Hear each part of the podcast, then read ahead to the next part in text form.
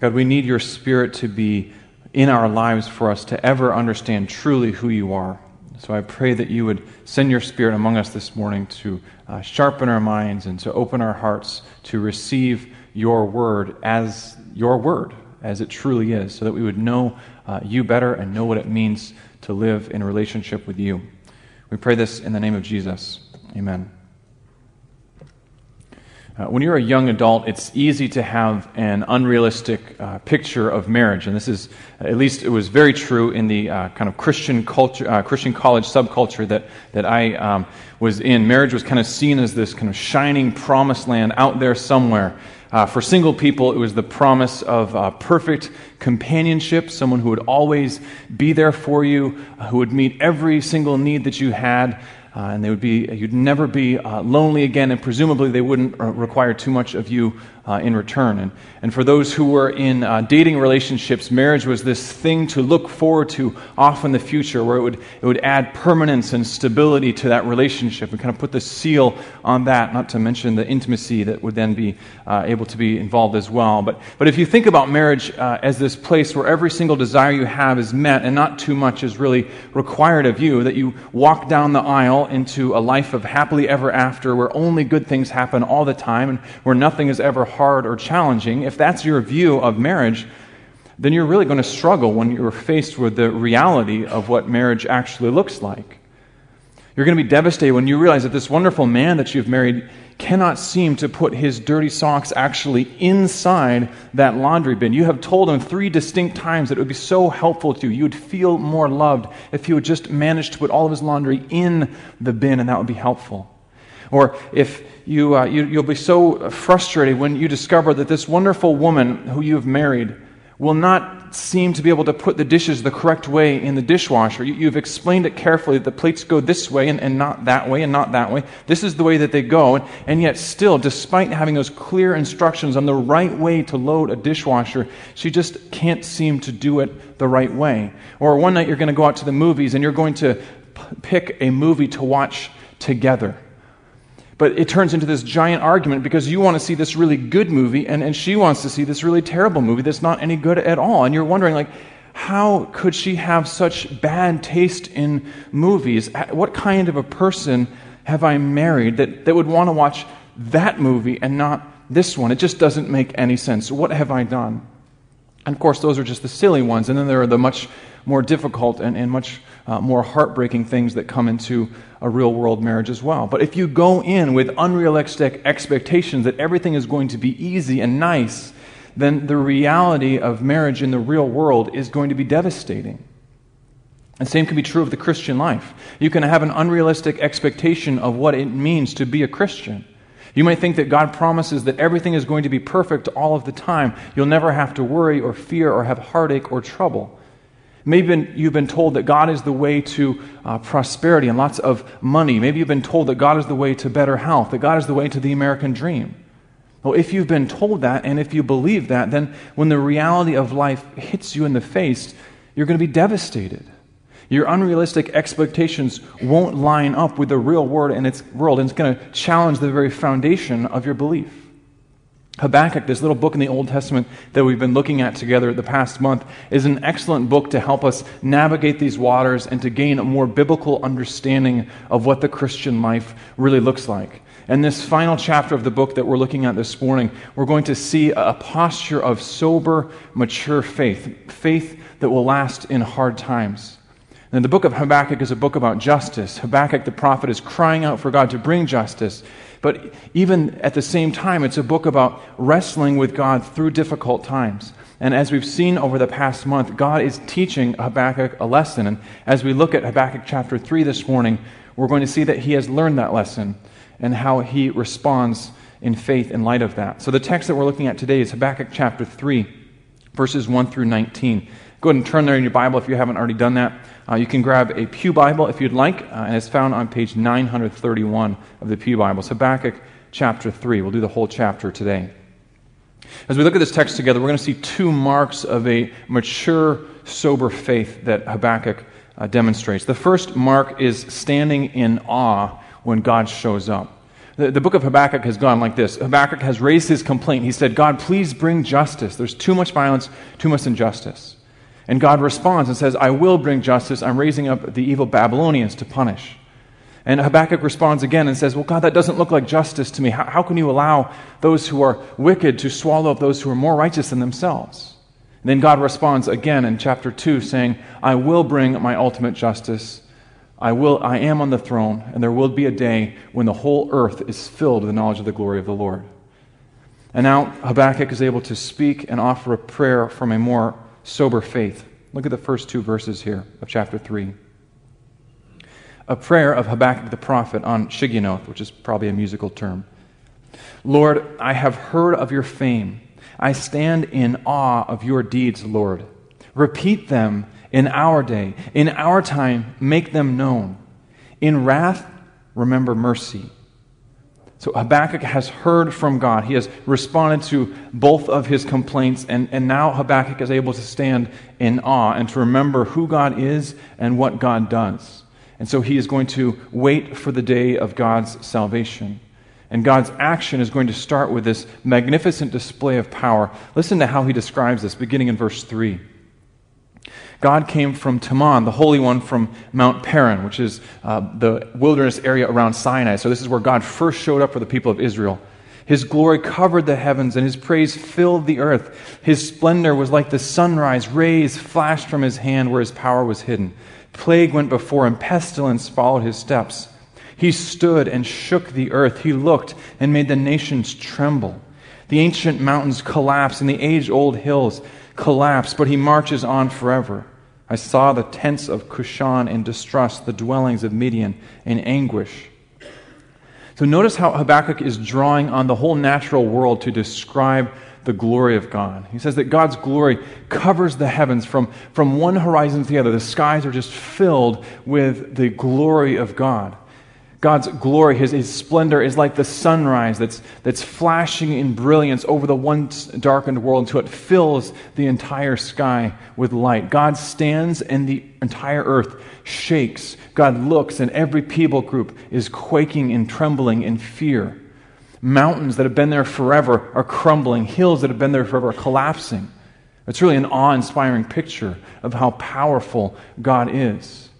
And the awe of God continues with the description of his action then. Verse 8 Were you angry with the rivers, Lord? Was your wrath against the streams? Did you rage against the sea when you rode your horses and your chariots to victory? You uncovered your bow, you called for many arrows, you split the earth with rivers. The mountains saw you and writhed. Torrents of water swept by, the deep roared and lifted its waves on high. Sun and moon stood still in the heavens at the glint of your flying arrows, at the lightning of your flashing spear. In wrath you strode through the earth, and in anger you threshed the nations. You came out to deliver your people, to save your anointed one. You crushed the leader of the land of wickedness. You stripped him from head to foot. With his own spear, you pierced his head when his warriors stormed out to scatter us, gloating as though about to devour the wretched who were in hiding. You trampled the sea with your horses, churning the great waters. Again, the picture here is of immense power. He's continuing to use the, the created natural world to serve as a picture of how awesome God's approach is. So, rivers and streams and the sea, they all pay attention. God easily forms the earth with rivers and ravines and valleys. And the biggest, most impressive natural features bow to the infinitely more impressive God. The highest mountains and the ocean itself are in awe of God. And the sun and moon stand still. They join in at the approach of God. They stand still. This whole thing is showing the, the amazing power of God's approach and, and leaves us with a picture of great awe. Maybe you've had experience like this. Think about the last time that you were outside during a powerful thunderstorm. Remember uh, one of the storms we had this summer, our, our deck door was open, and I, I saw the rain just starting gently, and then the clouds started coming through, and I watched as the, the wind picked up a little bit, and we've got these giant trees in our backyard, and they're just waving all over the place with the, the, the power of the wind coming through, and then you, you hear a, a distant boom of thunder, and then suddenly the rain picks, picks up, and it's just bouncing hard off the deck. And then a flash of lightning closer and a bigger boom. And if you've been outside when, when, this thunder is roaring, you know that it just reverberates in your chest. You just have the sense that there is enormous power here. Or maybe you've been at the, at the ocean and you've seen that the power of the waves and the power of the water. I remember one time standing on the, the rocky coast of the Pacific Ocean and just watching the water crash into these giant rocks. And it would just swell and churn and it would rise up and then it would just throw down against these rocks and send spray everywhere. It was an amazing picture. You feel so small, you feel so powerless in the face of that kind of energy. And all of that is nothing compared to the glory of our God the ocean itself that can rage and, and slam against the coast like that, the ocean watches God in awe. The mountains that, that stand way above us and, and tower, they crumble and bow to our Creator. He is awe inspiring in his power. When he shows up, when he approaches, it is an amazing thing. It is breathtaking. Why this awe inspiring vision of God showing up? What is God showing up to do? The answer is in verse 13. He says, You came out to deliver your people, to save your anointed one.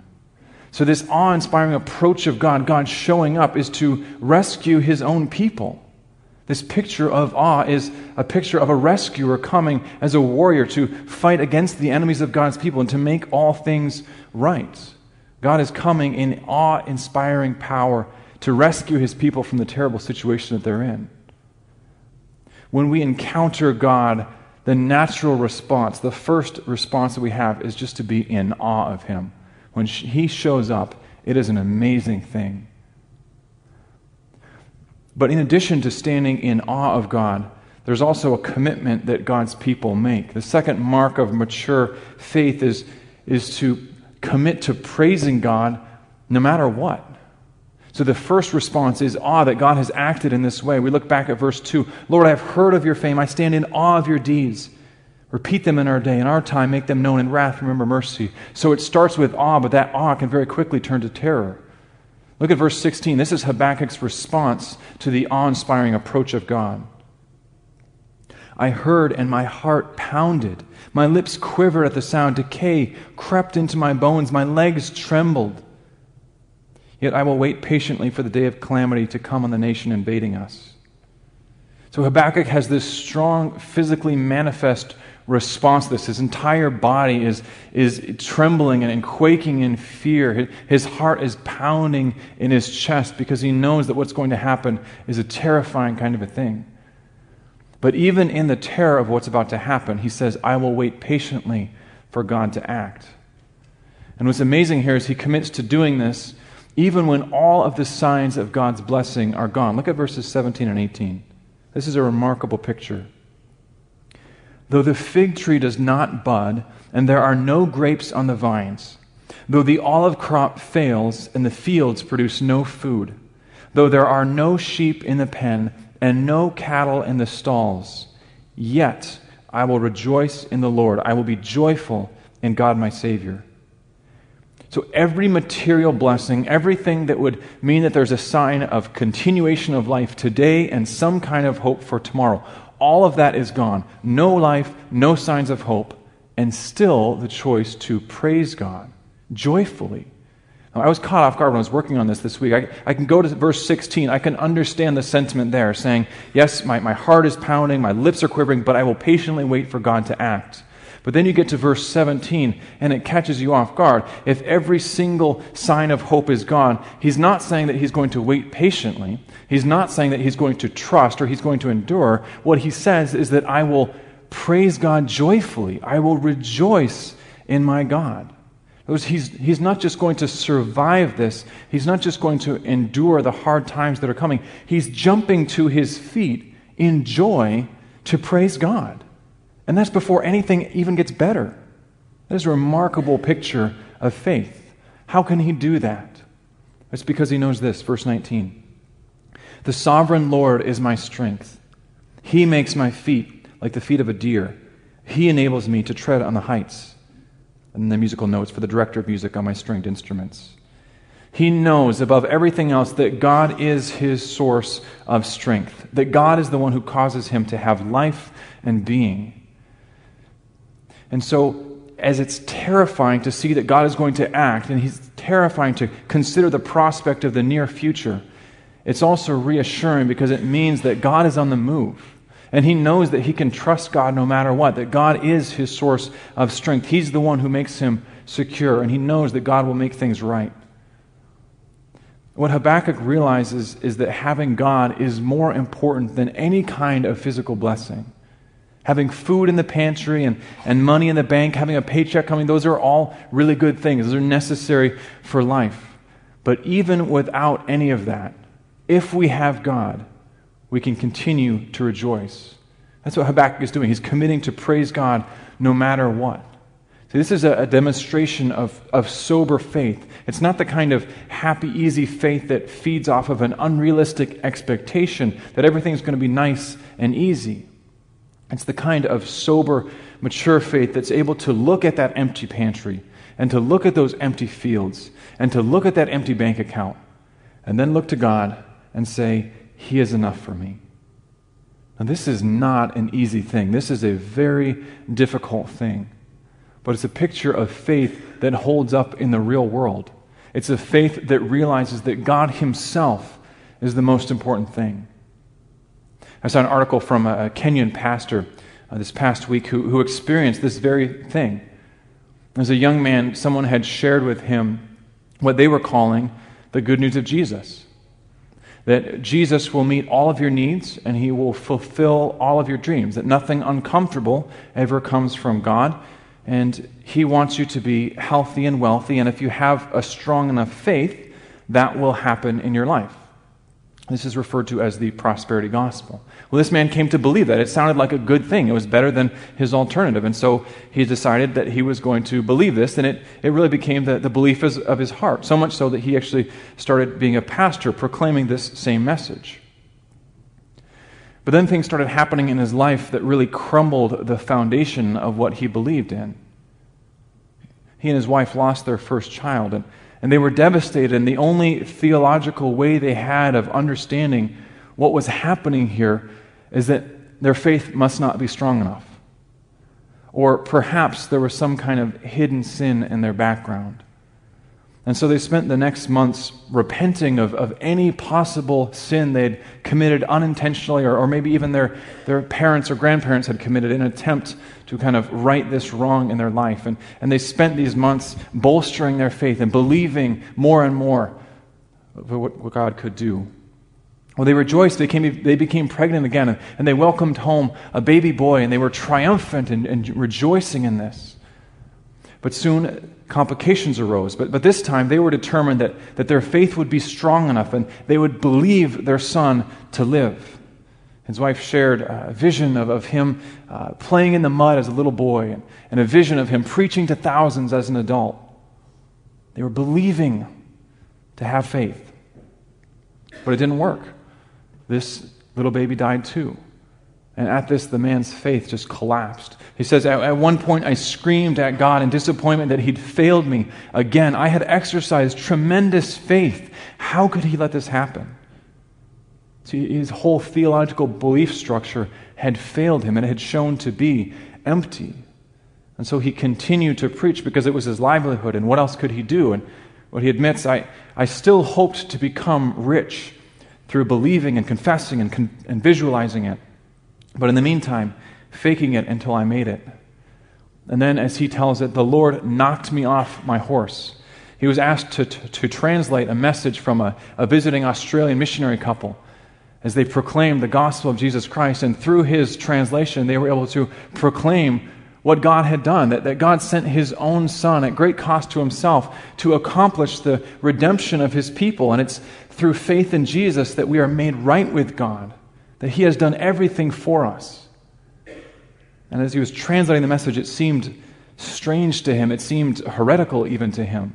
And yet, God started using this in his life to open his eyes to what the Bible really says about what Jesus has done and about what God really has done for us, about what God really promises.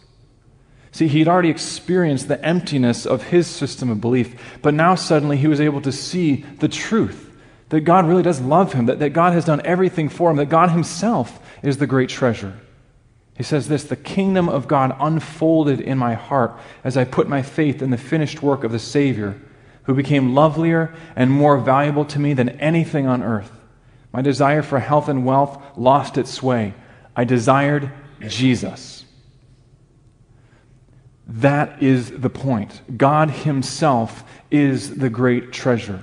The gospel is not that you're going to get a bunch of nice things. The gospel is that you get God Himself. He makes you His own child. This pastor realized the same thing that Habakkuk came to realize God is more important than anything else. If our faith is going to stand in the midst of difficult times that will always come in the real world, we have to come to treasure God more than we treasure anything else the material blessings that we enjoy, those are good things. It's good when the fig tree buds, when the vines are filled with grapes, when the fields are lush with grain, and, and the pens are filled with sheep, and the, the cattle are filling up the whole barn. Those are good things. It's good when we have a roof over our head and we, we have a steady income. It's good when we have healthy kids. But if we have none of that and we still have God, we have enough. I don't know what your expectations of the Christian life are. But this passage reshapes them to fit the reality of what is actually true of God in a way that also makes sense in the real world. It calls us to recalibrate what our heart desires so that what we want more than anything else is God Himself. And if you're going through hard times right now, if there are difficult things in your life, Habakkuk teaches us well how to deal with that. And it really is rooted in turning our attention to God Himself. And this doesn't minimize how difficult the things in your life are. Many of us right now are in the midst of very difficult things. But what this does is it calls us to look to God in the face of all that. Don't continue to fix your gaze on what is in front of you, fix your gaze on God Himself. When difficult times come, that's when we have to come back to what we know is true of God that He is good, that He is in control, that His plan is better than our plan, and in the end, he sets all things right. Spend some time with the book of Habakkuk this week. How, how does your situation in your life, how, how does this book shed light on that situation right now? More than anything else, Habakkuk is directing us to God Himself. And, and the New Testament writers do the same thing. Paul, in the midst of uh, a bunch of severe trials, is giving us the same message in 2 Corinthians 4:16. He says, Therefore, we do not lose heart, though outwardly we are wasting away, yet inwardly we are being renewed day by day. For our light and momentary troubles are achieving for us an eternal glory that far outweighs them all. So we fix our eyes not on what is seen, but on what is unseen, since what is seen is temporary, but what is unseen is eternal. This is not just a message, though, for those who are in, facing difficult times today. This is also an important message for those who are uh, experiencing life well right now, or for whom life is good. Maybe you can't relate to the hard things that Habakkuk is talking about and the fear and the terror that he is expressing. But this is an important book because it checks our hearts. It makes us ask the question Am I worshiping God? Do I praise God? Am I thankful because He has given me stuff? Or am I praising him because of who he is? It's a heart check. Again, it's directing our attention to God himself and away from the stuff that's just in front of us. This is turning our attention to God himself and away from the stuff. No matter what life situation we are in, it's so important for us to understand that God is more valuable than anything else whether life is good and you feel God's blessing in, in all sorts of different ways, or where life is difficult and, and you're straining to just keep going. God is enough for you. God is your treasure, He is your portion. Learn this lesson well now before the hard times come because it's going to uh, prepare you to be able to face them well. Hard times will come, and you need to know now that God is worth it, that God is absolutely secure no matter how what life brings. So this week, I want you to be considering where is my source of security? What makes me feel like I am safe? And look at these last verses again. Though the fig tree does not bud, though there are no grapes in the vines, though the olive crop fails, the fields produce no food, though there are no sheep in the pen and no cattle in the stalls, yet I will rejoice in the Lord. I will be joyful in God my Savior. Here's what we come to learn this morning. No matter what happens, we make the choice to rejoice in God. God is so good. He is the one who is our strength. He is the one who makes our feet like the feet of a deer. He is the one who enables us to walk in the highest places. He is our source of security. He is our treasure. No matter what life brings, we make the choice to rejoice and to praise Him. May God, in His mercy, uphold us so that, is true of us. Please join me in prayer.